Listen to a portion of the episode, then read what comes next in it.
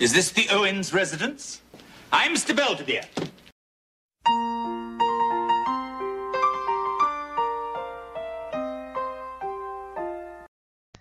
Hey there, everybody! Welcome to another episode of Tea Time with Mr. Belvedere, a Mr. Belvedere podcast. I am Angela Bowen, and welcome to the weekend. Yeah, you know, uh, we're getting some poopy weather here, and this sounds like a great time to delve into the episode, season two, episode two, Tornado, which aired on October 4th, 8, October 4th, 1985. In this episode, a tornado that strikes Beaver Falls adds to the tension between George and Mr. Belvedere, after Mr. Belvedere takes it upon himself to edit a story George is writing. Things reach a head when a tornado forces everyone in the base into the basement, and a pool contest begins between George and Belvedere, and neither one of them will allow something like the weather to interfere with their competition. What can I say other than it's April and you know with the changing weather from it going cold to warm and back again, thunderstorms happen, tornadoes happen. Also in May sometimes this also happens. And here where I'm at right now, we are due well, we're not due, but apparently we're going to be hit with a storm tomorrow, possibly with a mix of ice and rain. I'm not looking forward to it. I pray the power doesn't go out. But season 2 episode 2 Tornado is actually the first of two season 2 George Owens centered episodes that I picked. So we open up the episode, the cold open opens with George at the kitchen table typing away at a typewriter, writing a story as he's a sports writer. Belvedere comes in the back door and he's like, Hello, George. Good morning. And George is busy writing this story. Of course, Belvedere gets it right. George did wait to the last minute to finish the story that's clearly due today on sports players and drug use. As George asks Belvedere, Well, how do you spell urinalysis? So this must have been a really big thing back in the 80s with uh, drug use, use of steroids with like baseball players and other things like that.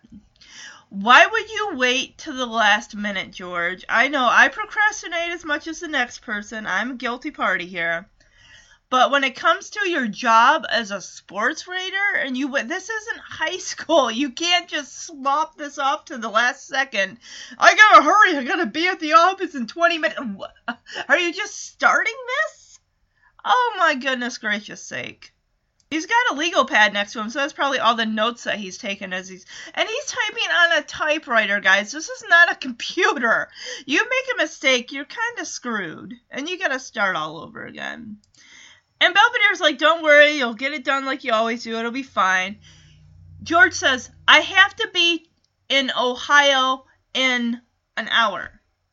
They live in Pennsylvania. Uh, that is not even a possibility. Oh my gosh. so, honey, George says he has to be uh, in Ohio in an hour Belvedere's like, oh, is there a warrant out? like, you're not gonna make that. Well, he's got to be there in an hour because he's got an interview with Joe Namath. You know what? I bet Skype would have been great back in 1985 for them. Now, I've heard of Joe Namath. I know he's a baseball player. And Belvedere, of course, you know, he's from England. He's never heard of Joe Namath. so when he asks, well, who is he? Belvedere just looks at him in surprise, like, he's Joe Namath. Like, that just sums it up. Like, he's Babe Ruth. Babe Ruth is Babe Ruth. Like, he's Babe Ruth. He doesn't need no explanation whatsoever. Like, you should know him just by his name alone. Wow, I just kicked myself in the ass. Joe Namath is a football player. See, guys, I don't know jack shit about sports. oh, see, I like that I can laugh about it. If Jeremy were here and heard me say Joe Namath, the baseball player, he would have given me the weirdest how did I marry you look. Why did I marry you look? I could see it now in my head. New York Jets, huh? Well, Kevin would be all Kevin Arnold from the Wonder Years would be all over that. Joe Namath, hell yes. I guess Joe Namath's going to be inducted into the Hall of Fame. So George is just explaining who this Joe Namath is, and he even goes to the, so far as to say that Joe Namath shaved his mustache, wore pantyhose. Okay, so Belvedere goes into the living room, and this is where Wesley. It's got to be Saturday morning, Saturday after, early afternoon, because Wesley's on the couch watching cartoons. So this has got to be early, what, 6 a.m.? Because Belvedere's like, oh, what's why are you up so early? And Wesley's like, oh, I couldn't sleep, too quiet. And of course, Belvedere's like, oh yeah, that, there's trouble with that around here. And Wesley turns the TV off, and he's like, hear it? There is like, and I mean, you're living in a house with like, well, if you conclude Belvedere, of course, that's six people. You think there'd always be something noise, someone talking, you know, moving around from room to room, TV, music, what have you. There's none of that. Well, that's probably because Wesley, everyone's probably still asleep. you and George and Belvedere are the only ones up right now. So Wesley, I guess, is not just talking about inside, he means outside, as he pulls Belvedere into the doorway after he opens the door, and it's like, listen, you don't hear anything. It's like no birds are singing, no wind is rustling the trees. It's just very, very quiet. I'm going to play this clip between Belvedere and Wesley. I love their interactions together. It's so great.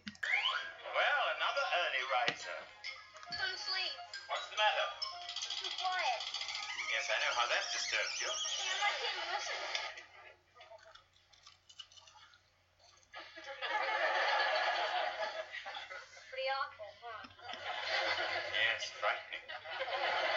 That's right. It's real weird out there. Oh, now, Wesley.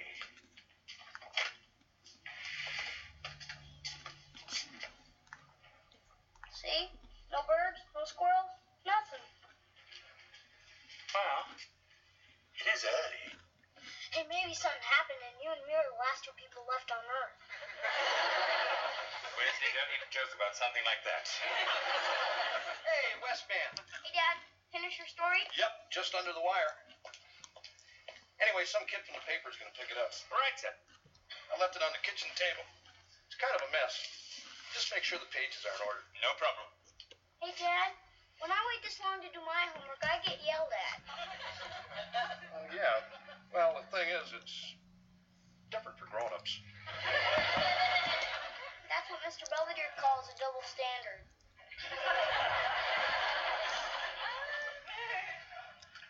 Tomorrow we'll talk about what Mr. Belvedere calls discretion. So I like how Wesley says, "What if we're like the last two people on Earth?" And like, uh, George is in the kitchen, so you'd be the last three people on Earth. But Belvedere's like, Wesley, don't joke about that, please. and they come inside, and then George comes through the kitchen door and he, into the living room, and he's like, "All right, I finished it just under the wire." And he says the paper guy's gonna come and grab it. And he mentions how, you know, the story's kind of a mess, but it's the best that he could do, or something. And Wesley, of course, brings up the fact, it's like, you know, when I procrastinate with my homework, I get yelled at. And George, just to his defense, is like, well, it's different for adults. And um, Wesley's like, well, Mr. Belvedere says that that's a double standard.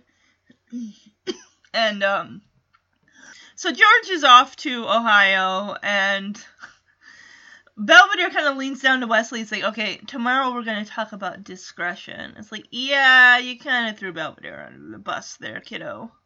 So we come out of the intro, and Belvedere is at the kitchen table. He's pretty much straightened the papers of George's story and everything. And he leans down with a pencil to correctly spell urinalysis. And I kind of wonder if he ends up going through George's story and just making grammatical error changes and other little things here and there. which George isn't too appreciative. It's like, that's my story, that's my job, it's my work, please don't change it. So after changing urinalysis, Belvedere reads over the paper and he's seen a lot of stuff that is standing out that is incorrect. And I mean, yes, Belvedere has good intentions, but you don't correct someone's work. That's why they probably have a proofreader before the article goes to print. Let them deal with it. I know Belvedere's a stand up guy, he, but he does have a tendency to kind of meddle in areas that he and George are on thin ice ever since the pilot, where George doesn't like Belvedere being there, but he understands that you know Marsha's in college and he's working, so someone has to take care of the house and the kids, so he just deals with it. But yes, I think in a way Belvedere is kind of overstepping his boundaries just a little bit. Well, at first, you know, he just changes urinalysis, but then it's like he just reads it and it's like, okay, he goes to walk away. But now, it's like he wants you to fix the whole thing. So now we move from the kitchen to the living room where Wesley is once again watching television, but he's not watching cartoons. He's watching the news, the weather report as we are hearing about a possible tornado. Where's the rest of the family? We have not seen Marsha or Kevin or Heather. Where are they? It's Saturday. Are they up and doing their own thing, maybe? So just as I ask that question, who comes down the stairs but Marsha and Heather? And Marsha's calling for Kevin. I guess she's going to be taking them and a, you know, dropping them somewhere. And Heather's predicament here is she talking up this guy, great guy, gets straight A student. He gets, um, he's really nice to her, and this and that. And Marsha's like, that's great. I'm sure he's a wonderful guy, but your dad and I would like to meet him still. And Heather is like, oh, well, can't you just wait for him to pull up in his van? His van? His van. Red flag there. I mean, no offense to anyone who, teenage boy that drives a van, but in 1980s, usually a guy with a van. What does that make you think of? Yeah, a decked out back back of the van, all set up to make out and stuff and do whatever. Which I'm sure. I mean, Marsha's face alone is like when she hears the word van, it's like, uh, you're not going out with this guy, sweetie. You are not going out with this guy. So Marcia's like, oh, he has a van, and Heather's like, yeah, he and she says, you know, he's my age and everything like that. And Marsha's like, well, wait a minute, he's 15 years old and he has a van. Uh, no, 15 years old, you would be having a permit. You wouldn't be owning a vehicle. And then finally, Heather confesses, all right, he's 18 and he's really immature. Whoa, red flag. No, you are not going out with this guy. Mm-mm. Mom says no. Gonna play this clip. I love Heather and Marsha's bantering. It's really mother daughter. It's really really it's it's funny. I just love it. Besides, he's a straight A student and he likes me he's really sweet. I'm sure he is. Come on, Kat, we're going. It's just that it would be nice if your father and I could meet him first. Oh, sure. It's just he's a little shy around grown-ups. Couldn't he just wave from his van? Has a van? Well, it's not a van van. I mean, it's got windows and there isn't a bar or anything. Heather, how old is this Randy? Oh, he's around my age. He's 15 and he has a van? Okay, he's 18, but really immature. No. I don't care if he's Victor Mature. I absolutely forbid it. Oh, hey, Kevin, who's Victor Mature? Oh, I think he was somebody at Woodstock. Woodstock? What's Woodstock? Oh, I guess I didn't catch this part. So Heather says that he, this Randy guy that she's into, is really shy around adults. Hmm. And she says, can't he just wave from his van? Uh, first of all, he's shy around adults. Hmm. What does that tell you? Delinquent, delinquent. Yeah. So this, as soon as 18 and immature comes out of Heather's mouth, Marsha is like, uh, no, no, you are not dating this guy. You're not going anywhere with him. And she says, I don't care if he's Victor Mature. So I don't even know who Victor Mature is. As uh, Marsha walks away from Heather, and Kevin comes up. Eh, Heather, and she's like, "Who's Victor Mature?" And Kevin's like, "I don't know. Maybe he was at Woodstock." And Heather doesn't even know what Woodstock is, and that was like not even 20 years ago. And he's like, "What's Woodstock?" Oh my gosh. So Marsha is like, "Hey, Wes, we're all get ready. We're all going to the mall." Like, and Wesley, of course, he's been watching the new the weather coverage. So he's like, I'm not going anywhere. There's a tornado headed in this area. I am staying right here. The family doesn't even know there's a tornado coming. Now, he doesn't say tornado, he just says, I'm not going anywhere and you shouldn't either. And Kevin's like, Well, wait, what are you talking about? And he starts all, Wesley starts the whole we- Wicked Witch of the West music. Like, dun dun dun dun dun. Like, yeah. See, guys, this is back in the day when apparently you had to catch the stuff on the news or you had to be watching TV. They didn't have the radio on or anything like that, so they have no idea. This is before weather alerts on your phone and, you know, before cell phones and stuff like that. So I'm going to play this clip. Wesley with the whole uh, Wizard of Oz thing. Uh, the family really. Marsha and Heather are like trying not to laugh, trying not to laugh and failing at it. It's like, get to the point, kid. What about the Wizard of Oz? I don't get it.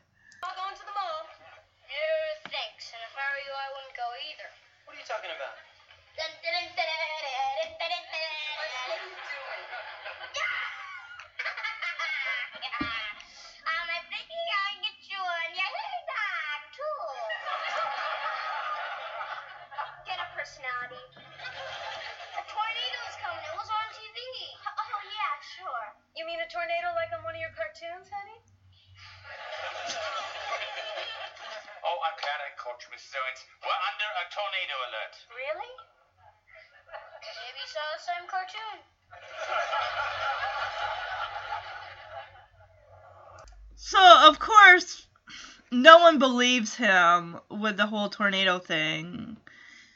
Well, because they just like, why are you quoting the Wizard of Oz to us? We're getting ready to go to the mall. And that's when Belvedere comes into the living room. It's like, all right, no one's going anywhere. We are under an official tornado warning or watch right now. So it takes Belvedere coming in. And, um, well, because Marsha at first is like, oh, you mean Wesley, you mean your little cartoon? And he's like, Are you kidding me right now? And no, they'll believe Belvedere before they believe Wesley. Wesley, you should have just said a tornado is coming. We didn't. I mean, great acting from um Brice Beckham. I loved his little impression of the Wicked Witch of the West. That was so adorable. oh, I bet he had a fun time doing that. So they're in the kitchen now, and they got the radio going on that's kind of giving them updates on the progress of the path of the tornado and everything. And we hear that uh, tornado took out a couple trailer parks, and Wesley's like, ask Belvedere like, why are tornadoes always picking on trailer parks and trailers? I love Belvedere's response to Wesley's question. He's like, well, basically, a tornado is a coward that knows that a real house would fight back. Looks like it's about lunchtime there he's got some sandwiches for uh, Kevin and Wes and everybody. So, where's George then? Because he was heading off, assumably to, if he's going to Ohio, then he's got to be heading to, like, the airport then. Tuna fish and carrot sticks. That's a healthy meal. Um, you're getting your fish, you're getting your bread, you're getting your carrot sticks. I agree with Wesley. I mean, I Wesley doesn't like tuna fish.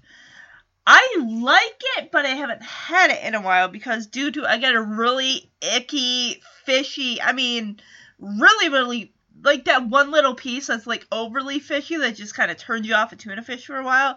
Yeah, I got a piece like that. It wasn't great. I love how Kevin's like, you know, this could be our last meal. Kevin, come on, don't be such a downer. Heather's over on the phone trying to convince Randy that she's trying to work on her mom to get her to get her to let, you know, Heather see him. Even though she says, you know, she's a little worried about your age because you're like 18, and but I'm working on her. Like Heather, you can work on her until the sun comes up, and it's not going to change her mind. Imagine if dear old dad were home right now and he heard that you wanted to go out to meet an 18 year old and you're 15. Not gonna happen. So Marsha comes in the door. I'm not sure exactly where she went, but she did ask for if there are any news on um, George and everything. Belvedere just says, you know, oh, I'm sure he's fine. He's fine. And Kevin says, well, it looks like a tornado hit New Castle. And then Marsha's like, that's not even 50 miles from here. And Marsha notices Heather's on the phone. It's like, Heather, you need to stay off the phone. Your dad may be trying to call, okay? And Wesley, of course, okay, it was cute the first time he did it, but now he's uh, dun, dun, dun, dun, dun, with his, you know, spinning spinning around like a doofus. It's like, okay, it was cute the first time, Wes. Now it's just kind of annoying. Please stop. I mean, we get it. We're convinced. You do a great Wicked Witch. Ah! As Wesley careens into the living room, George comes through the door with a football. Are you telling me he just had that meeting? I thought he was going to Ohio. He lives in Pennsylvania. That makes zero sense. So I just looked up the Football Hall of Fame. It's in Canton, Ohio. It opened in 1963. So Victor Mature was an American stage film and television actor who starred most notably in several biblical movies during the 1950s. 1 million BC, My Darling Clementine, Kiss of Death, Samson and Delilah, The Robe. Okay. Alright, so now we cleared up that mystery. So, George has got a football behind his back. He's like, hey, guess what? I brought you from the Football Hall of Fame. Well, duh, it's probably a damn football. And Wes guesses correctly. His George's face falls. Oh, yeah, it's football. Here you go. No, actually, he pitches it out the door. He shuts the door. You're not giving that to your kid? I'm sure he's got a few of them upstairs, but still. Was it signed by anybody? So March comes through the door, sees that George is back, and gives him a hug. It's like, yeah, it's like there's a tornado outside. If my husband came through the door after being away for a moment and it was life or death outside, I'd be rushing to hug him also. Like, you're not going anywhere until this thing is over. You're staying right here. So George gets home safely, and he's not even really concerned after Marsha tells him that tornado- tornadoes have been touching down in towns nearby Beaver Falls. He's more concerned about the fact that his article has been rewritten, so he calls his editor to find out what's going on with that. I'm like, really, George? Marsha just told you there have been tornadoes spotted, and you're concerned about your column. Seriously? Or your article. So while George is on the phone with his editor, Belvedere tells the kids in the kitchen, like, hey, if there's any more news on the tornadoes, let me know. I'm going to go hang out in my room for a bit. So as George is finally he gets off the phone with his editor and says that turns out his article was sent in with all these changes already made. He totally bypasses that. Marsha's like, honey, we were really worried about you. He's like, oh, really? Yeah. Anyway, about this article, like, George. And right as he's discussing, talking about this with her, is when Belvedere crosses into the room. And George, of course, Belvedere, Belvedere is right in George's, George's crosshairs. Sorry if I feel kind of mumbly or something. I woke up about an hour or so ago, so my mouth is trying to get back into uh, working. so as Belvedere passes George to get, um, you know, head up the stairs, George says his editor told him he's never seen such beautiful grammar. And both Marsha and George turned their heads to look as Belvedere heads up the stairs. Hmm, grammar. Who does that sound like in this house? Sounds like Belvedere. Now I understand. You know, I do agree with George. Belvedere really he had no right to go and change that column without George's permission because that's his for his job. But I mean, more than likely, uh, editor would have or whoever would have went over George's copy and made what changes needed to be made as far as punctuation and maybe some grammar goes. But I mean, because they're not just gonna hand off your paper and just you know print the article right away without making sure everything's legit that it's where everything is where it needs to be. So Belvedere's still there on the stairs as George heads over to the coat rack. He's pulling his tie off, he's pulling his suit off and everything. And George is kind of baiting Belvedere. He's like he knows Belvedere was the one behind this and everything's like he's basically baiting him saying like, "Wow, I don't know who could have done that." And Belvedere has got the biggest grin on his face, and he finally admits, "You know, that was me. I I actually made those changes." So Belvedere says to George, he's like, Well, you told me to put things in order. And George tells him, Well, I meant my papers. I didn't mean for you to rewrite the whole thing. And while they're arguing, Heather comes in and says, There's a tornado coming, like, right for us. And of course, things couldn't be more heated before between George and Belvedere, so this is not gonna go well when they're all cooped up in the basement. But I'm gonna play this clip, and I'll be right back. Tornado. Yeah, one that's landed in Franklin Park and totaled a record store. George, that's five miles from here. Care to step outside?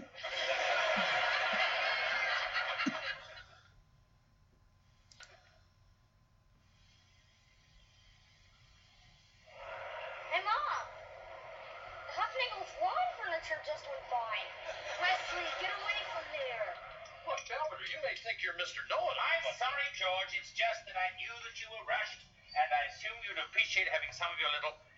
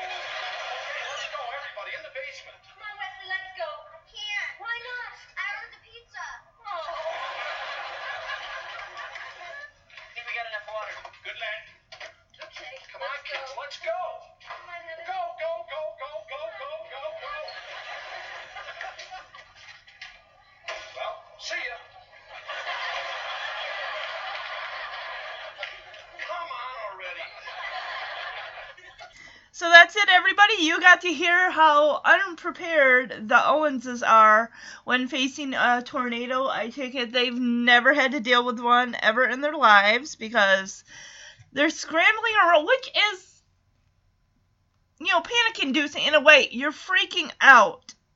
You're trying to remember all the things you need to do. They didn't know anything about They thought you had George thought, oh, you shut the windows. Belvedere's like, no, you open them. And you know, Heather, Wesley, what? I I get that you're fascinated, guy. I get that you're fascinated by watching the neighbor's lawn chairs flying across in front of your house, but standing outside when there's high winds, you're gonna get sucked out of your doorway by that tornado. As Marsha like grabs Wesley, Wesley, get out of the doorway. You are gonna get sucked away by the tornado. So they're preparing for the end of the world here, and George is still on Belvedere about the whole you must think you're blah blah blah blah blah because you're you know the housekeeper and everything. You put things in order and everything, but when it become comes to my job and my work, you just need to leave that stuff to me. It's like George, a tornado is headed your way, and you're worried about your damn column. Forget about it. It's done. It's over. He knows he won't touch your future articles. Don't worry about it. And Marsha finally comes up to George like, guys, can we please not do this here? We got a, a tornado is headed our way. We need to get to the basement. So George orders everyone in the basement. Heather's like, Mom, can I make a phone call? A, fa- a phone call? Heather, no, you, no, no, sweetie, you can't do that. So she's like, oh, well, can I try smoking? Because I'm like really stressed out. No. Oh my goodness, girl. So Kevin rushes in and asks, like, hey, aren't we supposed to do something so the house doesn't explode? And what he's actually, Belvedere like, yes, the gas, you need to turn off the gas so the house doesn't explode. And then also the windows. George thinks you're supposed to keep them closed, when in fact, no, Belvedere says, no, you need to open them. So that way the air just kind of flows through it and the windows don't blow. Well, Kevin asked this to Marsha, and Marsha's looking at George like, I don't know, are we supposed to? And George is like, yeah, we're, uh, Belvedere's like looking at the family like, you get, you all are so unprepared. Now Belvedere's from England. Now, do they, I don't think they get, do they get tornadoes? I don't think they do. I could very well be wrong, though.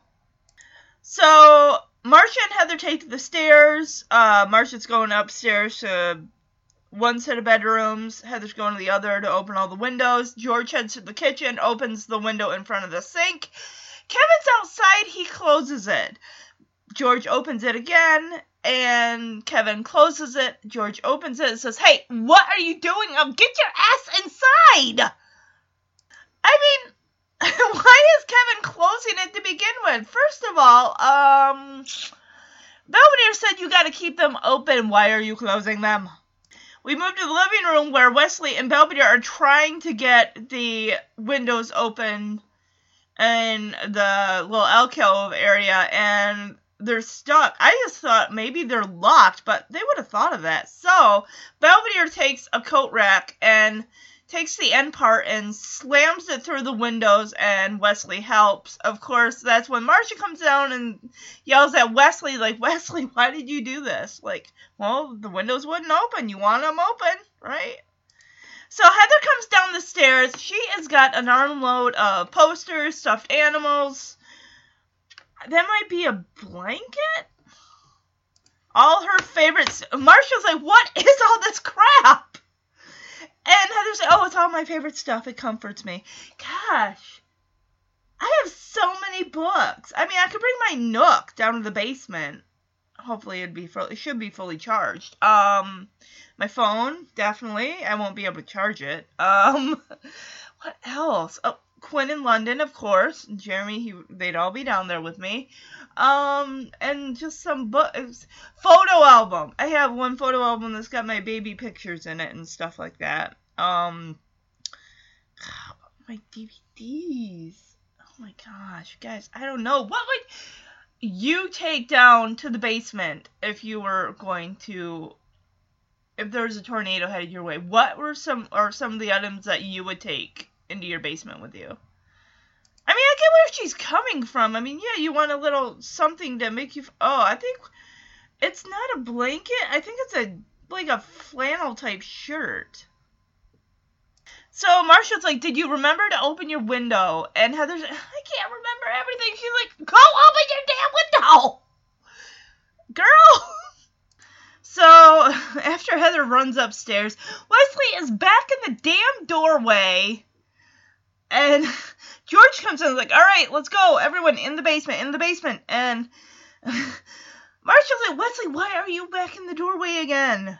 He's like, "Oh, I'm waiting for the pizza." No, no, no, no, no, no. They're not going. Pizza delivery people are not going to be traveling when there is a tornado outside. So George, uh, George, Heather, Marsha, and Wesley all come through the door into the kitchen while Kevin is getting um jugs of water ready to go to take down to the basement with them. So George and the family get into the basement as Belvedere's got the jugs of water and he goes to open the door across from the basement to leave that open. George slams the door in Belvedere's face, like, see ya, bye. And then Belvedere's just standing there, like, what the fuck? And George opens it, like, let's go, let's go, come on. So we flash down to the basement, and everybody's in the corner. And George is like, uh, why are we just hanging out here in the corner? So Wesley, of course, tells him, well, Mr. Belvedere said we got to stand in the southeast corner because it's the safest area. This basement, Belvedere is just chilling on the couch there reading a book. Now, this, I love the faux wood. It's really, really pretty. I just, the whole thing, you know, there's couches and chairs and a coffee table. It's basically just set up like a little rec room, and they have a pool table down there. Unlike our basement, that's not a finished basement and is basically just a cement, uh, just your average creepy basement. Where I'd be sitting on the dirty, dusty floor. I'm sorry, they don't have the radio down there with them so they can kind of hear updates on the storm and everything. I mean, are they supposed to guess? Because Belvedere's like, well, the tornado hasn't arrived yet. You'll know when it happens. When it's right on top of you? uh. So George just turns back to the family in the corner and says, everyone just chill out and hang out for a bit. It's cool. Just relax. And I'm going to play this clip. Why are we all standing here like this? Mr. Belvedere said to stand in the southeast corner because it's the safest. Well, how come he's sitting over there? Because I'd rather die than look that silly. Besides, the tornado hasn't arrived yet. You'll know when. Yeah, so everyone just relax. I mean, take it easy. We're fine down here. Your father's right. There's nothing to worry about. Let's see if the TV works. Don't go too far.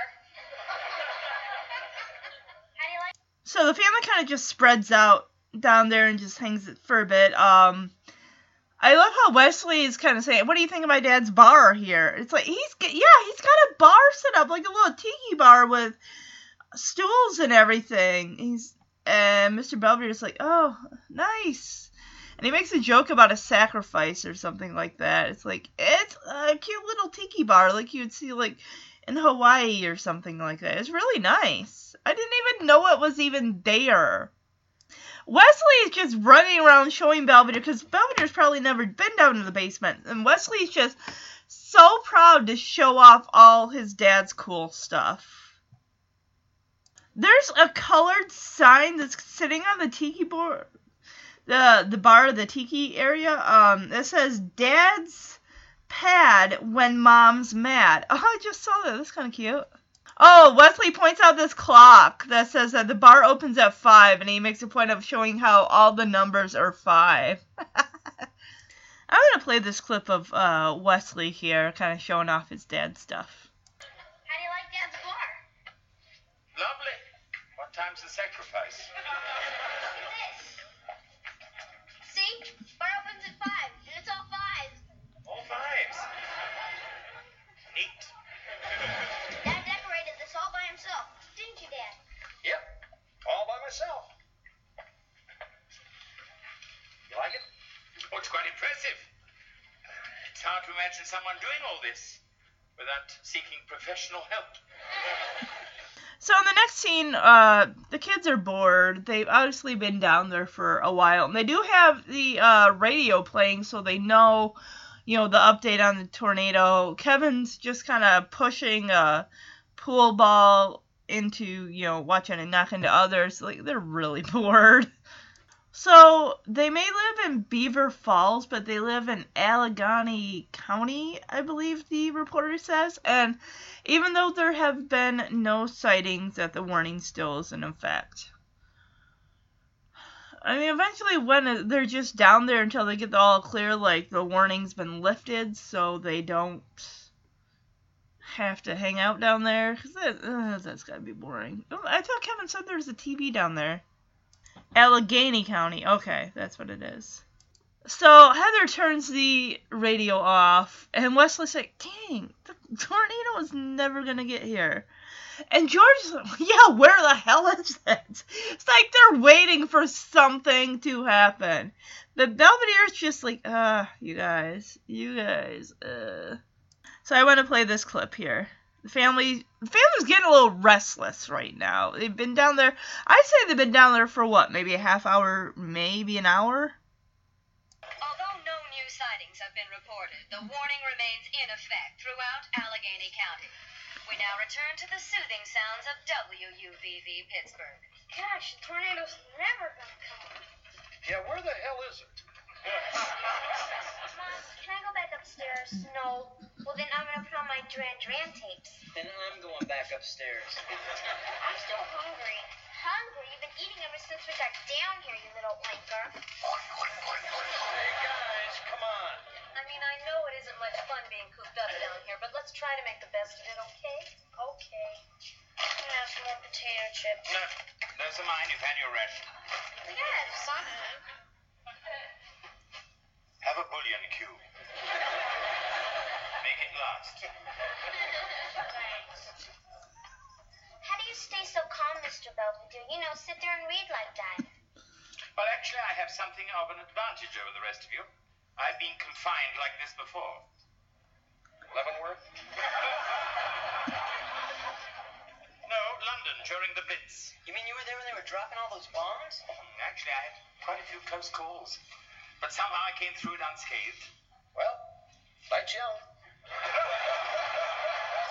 We've been studying the Blitz in history. Ah. Well, if you're really interested, nothing compares with the on-the-spot reports of Edward R. Murrow. Now, there was a real journalist. You rewrite him too? No, I was busy helping Churchill. he wanted to say, we'll meet them at the seashore. I suggested on the beaches. The other way sounded too nice.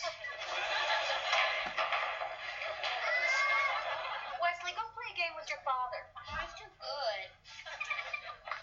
So yeah, the family's really getting restless. Heather wants to go upstairs, but Marshall's like, "No, sweetie, you gotta stay down here. It's not safe up there."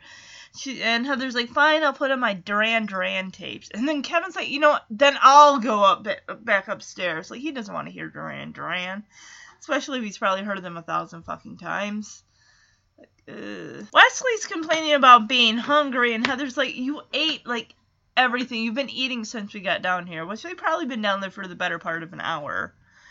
And she calls him a pig, and Wesley's all like, like, uh, kids, come on. I know you're like at each other's throats. They got a blender down there. Oh, that's right. Probably make like margaritas and mojitos and whatnot. So Marsha kind of voices, you know, what's clearly going on. It's like, yeah, it's not fun being cooped up down here. I get it, but let's just try to make the best of it. It's like, eh, really? At least I got stuff to do. Well, kind of. I mean, by 1985 standards, reading books, which is cool. I mean, yeah, you know, I'm a big reader and everything like that, but even that, after a while, is gonna wane on you. So Wesley decides, like, they got a cardboard box on the coffee table, along with the two uh, gallon jugs of water. And Wesley pulls out some tater chips and is like, you know, I'm gonna have some more chips. Belvedere takes it out of his hand, like, ah, da, da, da, da. you've had your ration, boy.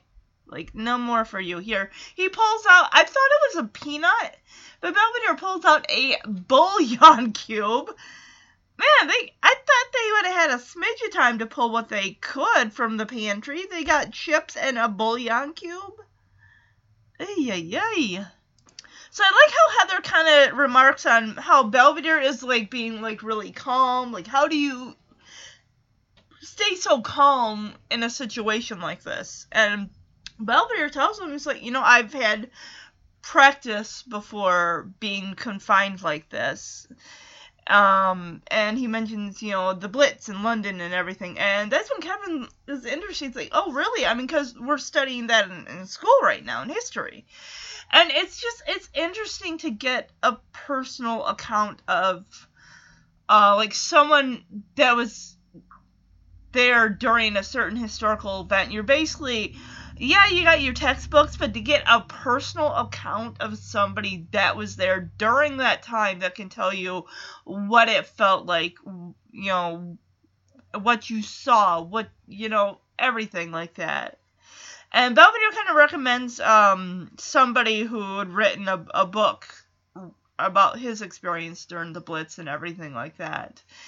And George, of course, quips on, "Oh, did you rewrite his book also, or something like that?" Like, no, no, no, no, I didn't.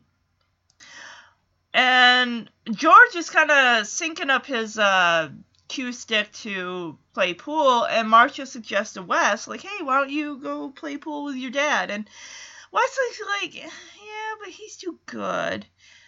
You know, that's probably what I feel about when Jeremy asks to, like, ah, play a video game with me. It's like, what did we, recently I, uh, we were doing the Teenage Mutant Ninja Turtles uh, game, and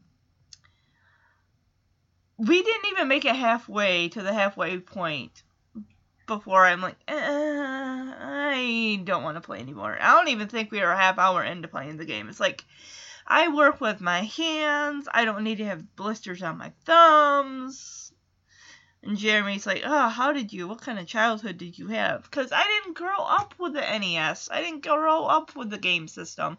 Sure, my grandparents had one, but I think eventually it probably got broke down the road. Um, I remember Super Mario Brothers. I might have played a little. I never played enough to beat the game though.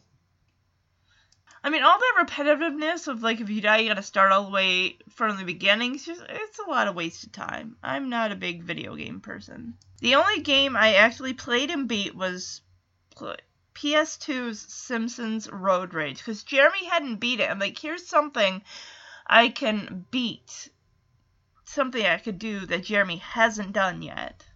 And I spent hours upon hours. This was. When was this? This was probably 14 years ago, probably back in 2004 when I did this. So Belvedere, uh, George suggests that he and Belvedere play a game of pool. It's like, oh yeah, tensions are already high I think they're high on George's end. I think Belvedere is just kind of annoyed with these little quips. It's like he knows he did wrong. George, you gotta at some point let this go. But the tension, there's always gonna be tension between Belvedere and George because that's how George sees it. He doesn't like being usurped by another man in his house. He's always trying to put Belvedere in his place. There, there. I mean, aside from Belvedere and Wesley's relationship, which is a cute little love hate relationship, then you got him and George, Belvedere and George's relationship, which is solely based on tension and just that. Mm. So I'm gonna play this clip of George asking Belvedere if he wants to play pool and kind of their little rundown of how things are gonna go in the game.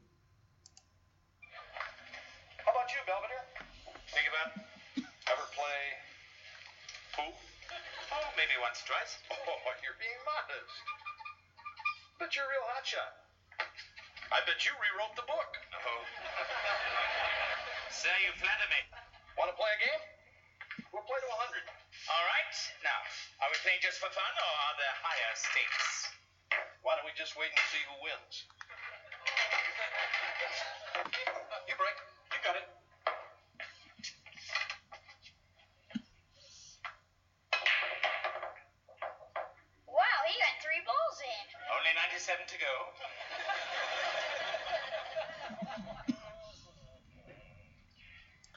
Speaking of pool tables, when Jeremy and I bought the house, there was a pool table um in the basement. It wasn't the greatest. It's not, did not look as good as the one that George and Belvedere are playing on right now. It was serviceable. There um wasn't the greatest looking thing, but we paid separately for uh, the pool table. And I only remember I never played the thing. I never played it. Um, and I mean, the thing itself was in rough shape, and I think Jeremy and his the one time his brother had come up to Michigan, um, they played it once, and we've been in the house almost ten years, not quite ten years, and after it just sat down there. It's like it got to the point where I was just like putting boxes on top of it because Jeremy would never go down there and play it. There's this really cool like lamp thing that you'd usually see like in a bar that you know a glass lamp that usually they hang around like the pool table for light. That thing did not work, and um, it was probably an electrical issue. But finally, I'm like, we need to get this pool table out of here. I don't want it. It's taking up space. I really honestly wish we had never paid what we paid for it because it was a piece of crap and only got used once. So I had taken a picture of it, put it on Facebook, and a cousin of mine, you know, we weren't selling it because it was garbage. And um, I just said, whoever wants it gets it, and you got to come and take it out of here yourself. And I was working the night that I guess my cousin and her husband had come over to get the pool table. So good riddance. Ugh. Worst thing we ever got that we didn't need. So Belvedere uh, breaks up the cue balls there and he sinks three balls. And Wesley sure amazed, like, wow, you sunk three balls on your first hit. So Belvedere's up again and sinks another shot, and Heather's like, hey, Kev, what's the score? And Kevin says it's 52 to 7 in Belvedere's favor. So Belvedere is basically kicking George's ass at pool. And of course, this isn't sitting well with George. He's trying to keep a happy, like it's not bothering me face, but you know George, it's bothering him. I want to play this little clip between Heather and Kevin, kind of talking about. Uh, the first they're kind of talking about the score with the pool game and everything between George and Belvedere, and Heather's like, "Who's gonna win? You think?" And Kevin's like, "Oh, Belvedere." If he lives and then heather's like oh you mean if we live so he's like reminding him again like why we're down here because of the tornado and everything and then heather says something about if we die i'm gonna die innocent as in she's never had sex before heather you're talking about this to your older brother this is kind of gross but i want to play this clip What's the score? 52 to 7, Mr. Belvedere's favor. He's gonna win? If he lives. Or if we live? Oh, yeah, forgot. You know what that means? If we go, I'm gonna go innocent. I mean, it would be like Brooke Shields died in the first part of the Blue Lagoon. I missed that good part. Come on. What are you worried about, you nut? Everything's gonna be okay. You think so? Sure. Thanks, Kev. Please let me live. So Of tells her, Heather, it, don't worry, it's gonna be just fine. We're gonna live. that will be because Heather brings up the whole thing in uh, Brooke Shields and Blue Lagoon, like her uh, if she had died before she got to the great part, hence the sex with uh, what the guy's name? Christopher something or other, curly blonde haired dude. Yeah, I've seen that movie. I mean, he's got I like Kevin kind of being the big brother here and putting a comforting arm around Heather and just saying, Heather, it's going to be okay. And she's like, You think so? And he's like, Yeah, it's going to be fine. She gets up, walks away, and Kevin looks heavenward and asks, Please let me live. now we go back to the pool game, and Belvedere has sunk another ball. So Marsha, ever the comforting, supportive wife, has her hands on George's shoulders, you know, kind of rubbing them, just kind of rub, trying to rub the stress out, and she's like, "Oh, George, don't worry, honey. You are gonna make it. It's gonna, you're gonna win. You'll catch, and basically you'll catch up because Belvedere is probably at sixty and George is at seven. So she's like, oh, you'll catch up. He's like, not now, baby, not now. Like, you're disrupting my flow. So I'm gonna play this clip here of them uh, playing pool together for a moment. That one just made it. Oh, just. Oh, don't worry, honey. You'll catch up. Not now, baby, not now. Seven ball side pocket. Oh, hard cheese, old chap. I'm afraid I haven't left you much of a shot, Slick.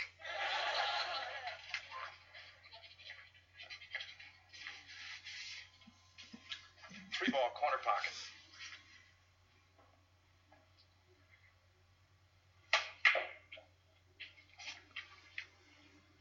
Have a seat, Fats. I could be here for a while.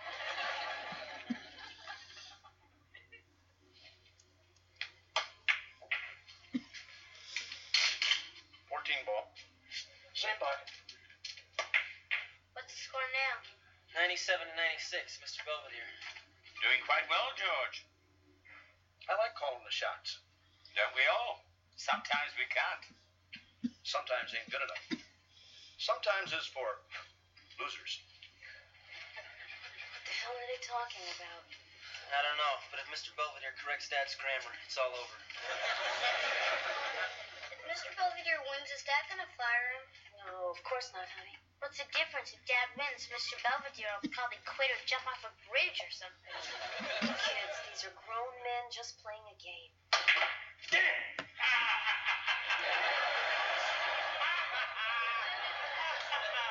Tough stuff, Cream Puff. this won't take long.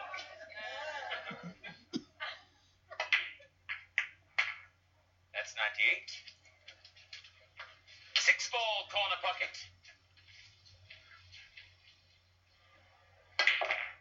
That's 99. Hey, Belvedere.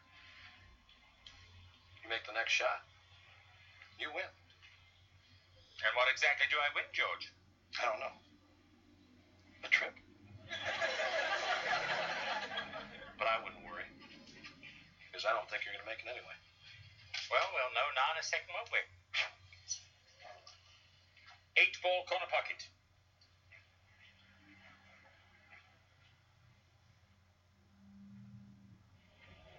Think it's coming. The tornado's here. Oh, God. All right, everybody into the corner. George, you and Miss Belvedere, too. Oh, you're so lucky. No, you're lucky. You, too. Wait.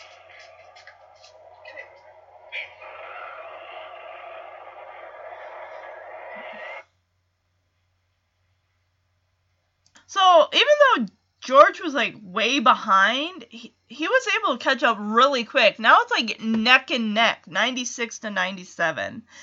And the thing is, I, I don't really know anything about pool, but I'm guessing you call the uh, ball that you're going to try to sink into a hole before you. Is that how that works? So Marsha and the kids are just kind of watching this game the very towards the very end as Belvedere is at like 97. They're really they're neck and neck because the goal is to get to 100, 100 shots, and Belvedere and George are just kind of you know trading insults back and forth on this and that, and Marsha just looks at Kevin like, what the hell are they talking about? And Kevin's like, I I don't know, but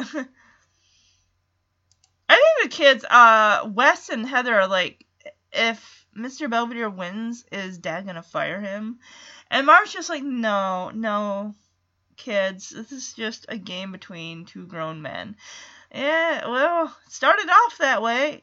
Although George has been on a power trip since he got down there, as in he keeps wanting to put Belvedere in his place for writing that article or rewriting his article and everything. And then Belvedere is like a shot away from making a hundred shots, and that's when the pool table starts to shake, and Wesley's like, "Oh no, the tornado!" It's like almost for a second you forget while they're down why they're they almost forget why they're down there because they're so wrapped up in this pool game and watching this and everything that when the tornado is finally upon them. That's when like oh my god everybody the tornado's here we have to get in the corner. And Marsha's like george velvet come on. And they all huddle.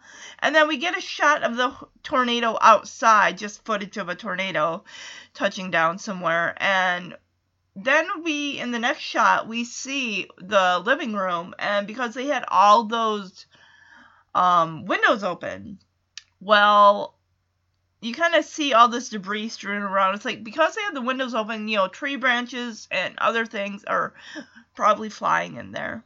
It also looks like some i mean the couch is still upright. It looks like a couple pictures on the wall are kind of knocked asunder. They're still up there. The blinds are kind of pushed sideways, but we got a couple uh, items of uh, furniture, hardwood furniture there that got knocked down. I'm not sure what that thing is supposed to be. They oh, I think they're chairs. And then we also get a shot of the kitchen where because they had the door open across from the basement, we get this big giant tree branch in there. We also get stuff on the floor, a tipped over what looks like um a little stool that holds like a potted plant or something that's tipped over on its side. Luckily, the ceiling fan did not break, and so they got lucky there that it was just that. And then we see George slowly emerge from the basement. And he just kind of surveying the damage as he comes out completely out of the basement and just letting everyone know, like, it's alright, the tornado is gone now. We do see the uh, ceiling fan, though, it is kind of um, swinging back and forth. So I'm going to play this clip as the Owens come out of the basement and kind of survey the damage that has been done, which it looks really, really minimal. It looks like uh, uh, maybe a couple hours worth of just kind of cleaning stuff up. You know, sweeping and putting everything, you know, uprighting everything that was t- toppled over.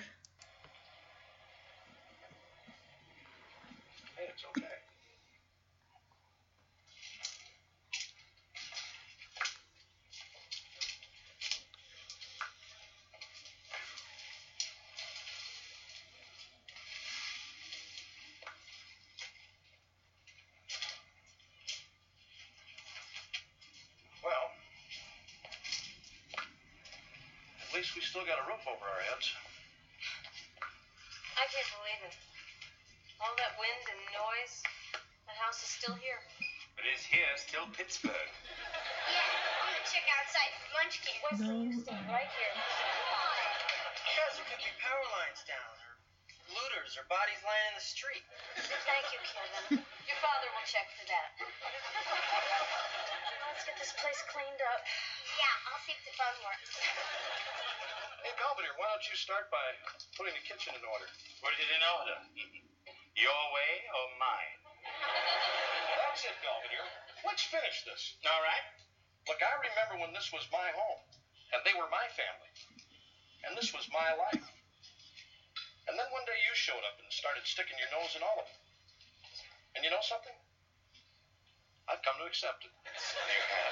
Sure. But when it comes to my job, that's where I draw the line. I mean, that's the one thing I do without you. Alone. I understand. I may not be Edward R. Murrow, and what I put down on paper doesn't always come out grammatical, but it comes from my gut, and it's mine. Very well put, sir. Are you? I mean that. you guys friends now? Sure, I guess so. Oh, certainly, Worthley. So why don't you guys finish the game? Wes, I think we'll finish that at another time. Yeah, and in another life. Why don't you guys shake hands? Well, I'm willing if you're willing. oh, happily, sir.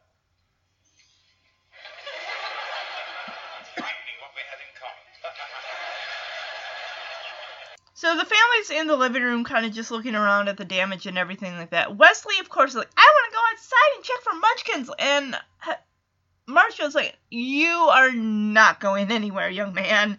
You are staying inside. And Kevin starts in about, yeah, there may be down power lines, dead bodies out there, looters. And Marsha's like, Thank you, Kevin, for putting that picture in our head. Kevin, you always gotta, you always know how to make it more depressing, or at least give us a real picture of reality of what's waiting outside. Um, things come to a head finally between George and Belvedere, as George tells Belvedere, "Why don't you go straighten up the kitchen since that's your area of expertise?" And then he said, "You know, ever since you got here, you've been sticking your nose in business with my family. You know, this used to be my home, my family, and everything like that. And then he's surprisingly, George says, "Yeah, I've come to accept it. And it's like, okay, he's accepted that Belvedere is, you know, that's his job and everything. But he says the one thing I will not accept is you butting into my work, which is my business, something that I do alone without your help. And Belvedere's like, okay, I understand that, and I will leave you to it. I won't ever interfere. And Wesley, you know, he he likes his dad and, and Belvedere. He likes when they get along when they do, and he tentatively asks, you know, are you guys still friends? And it's like, yeah, yeah, they're they're you know, Belvedere and Dad are they're solid, buddy. They're solid. Um, and then um, Wesley asks, well, why don't you uh, finish that game? And Marsha's like, no. And of course, Belvedere and George are like, you know what? No, we'll do that another time. Say, uh, and Belvedere adds, like, yeah, in another life. So Wesley says, so if you guys are friends now, then why don't you go shake hands? And of course, George and Belvedere, they go to shake hands, but then right before their hands go to touch, they both pull their hands back, like, yeah, yep. Yeah, not gonna happen. Heather, of course, is like, oh, well, I'm gonna use the phone. That's how she's gonna help. Like, yes, and if you pick up the phone and get an electric shock, well, then that serves you right. So now we get to hear Belvedere's journal entry of the first tornado with the Owens family and everything, and just saying that everything, even though it seemed broken at first, is now mended. I had my first American tornado today. It didn't really compare to the tsunami that hit us in Jakarta, but it was a nice break nonetheless. Fortunately, there was little damage done. Twister left Beaver Falls with its delightful provincialism still intact. Hurry up, Belvedere. Speaking of provincialism, George is waiting. He's challenged me to a game of skee ball at the local arcade. Little does he know that I was once known as the Brighton Bomber. I have my own ball.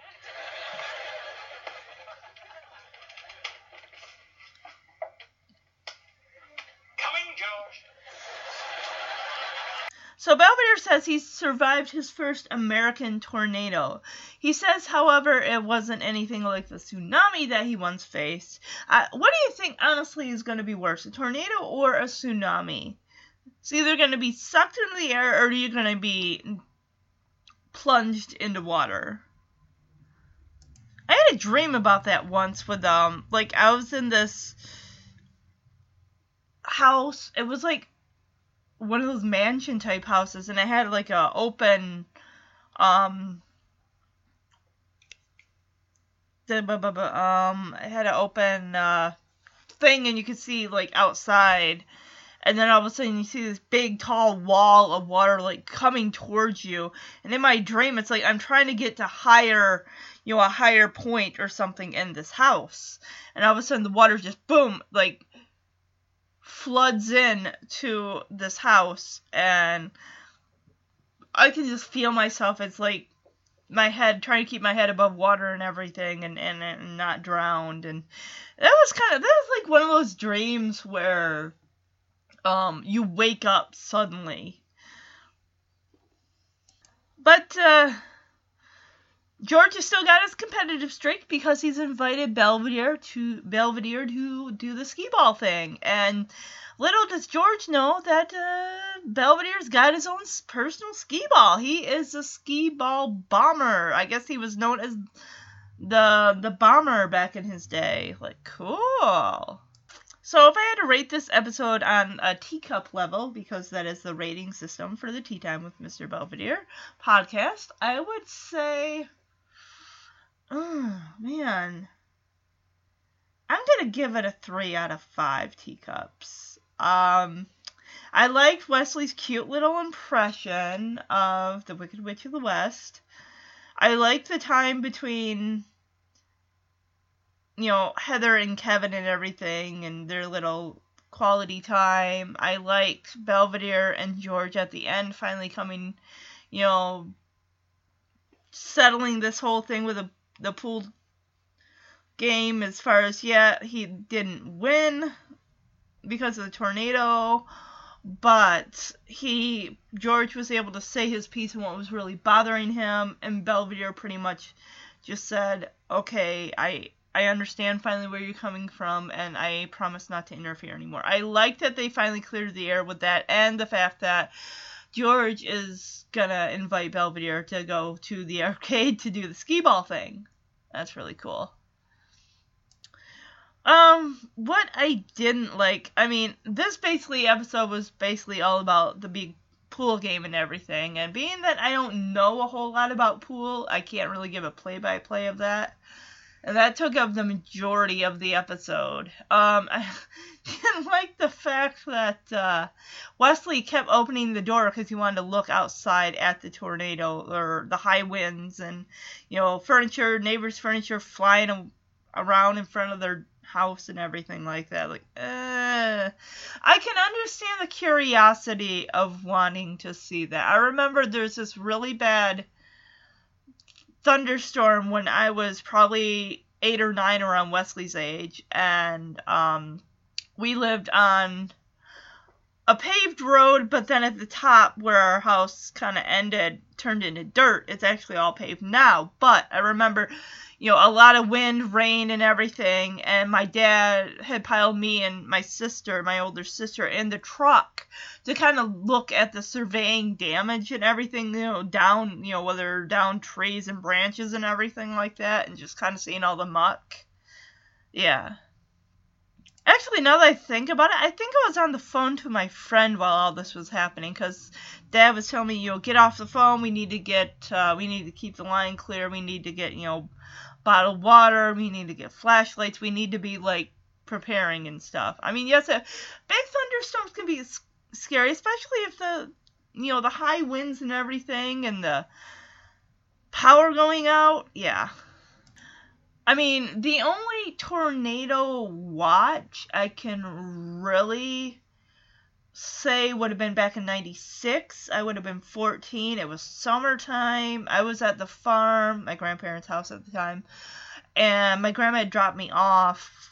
My dad was working in one of the fields at the time, and there was a tornado watch warning. So I just retreated down to the basement and just kind of uh, waited it out and everything like that. I didn't think it lasted very long either. Um, as far as uh,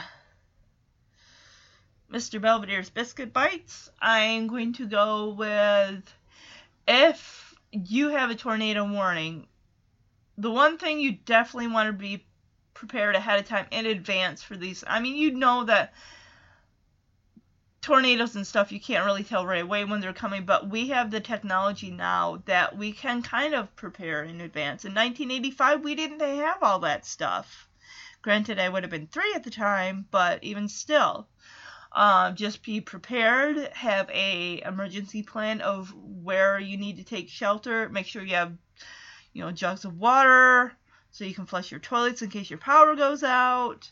Um, if you know you got your flashlights, batteries, all that good stuff. Just make a small little survival kit, even just something like crossword puzzle or or a book or you know you'd have to read by flashlight and stuff like or, or just something in general.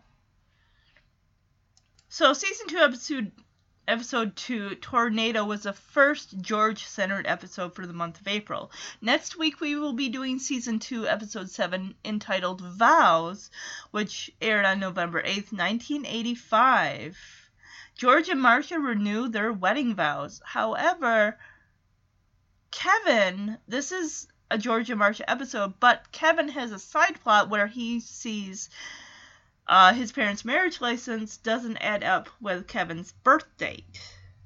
So he discovers a secret about his parents that he did not know that doesn't sit very well with him. So the month of May is coming up, and we have three remaining characters to go through. Basically, what's left is the three Owens children Kevin, Heather, and Wesley. So for Kevin, we have season 2, episode 6, The Contract. Season 2, episode 20, The Amish. For Heather, we have season 2, episode 3, Cheerleader, and season 2, episode 19, Heather's Tutor. And for Wesley, we have season 2, episode 4, Requiem, and season 2, episode 16, Wesley's Friend. Now, this episode, Wesley's Friend, is probably one of the most famous, aside from the uh, camp counselor molestation episode in season four. Wesley's friend about the boy who has HIV or AIDS. Um, that is one that everyone knows all about that episode. So I'll put that up on the Instagram page and for Tea Time with Mr. Belvedere, as well as the Looking Back on My Wonder Years podcast page as well, so that way you guys have a chance to vote. And I figure if no one votes, I'll just kind of pick myself. So, uh, other than that, that is pretty much it. Everyone have a happy, safe weekend. I don't know what the weather is looking like for you, but for us today and tomorrow, it's not good. We are getting rain, freezing rain, ice, all of that stuff. So I will be back next week with the last George episode for the month of April, season 2, episode 7, The Vows. All right. Bye, everybody.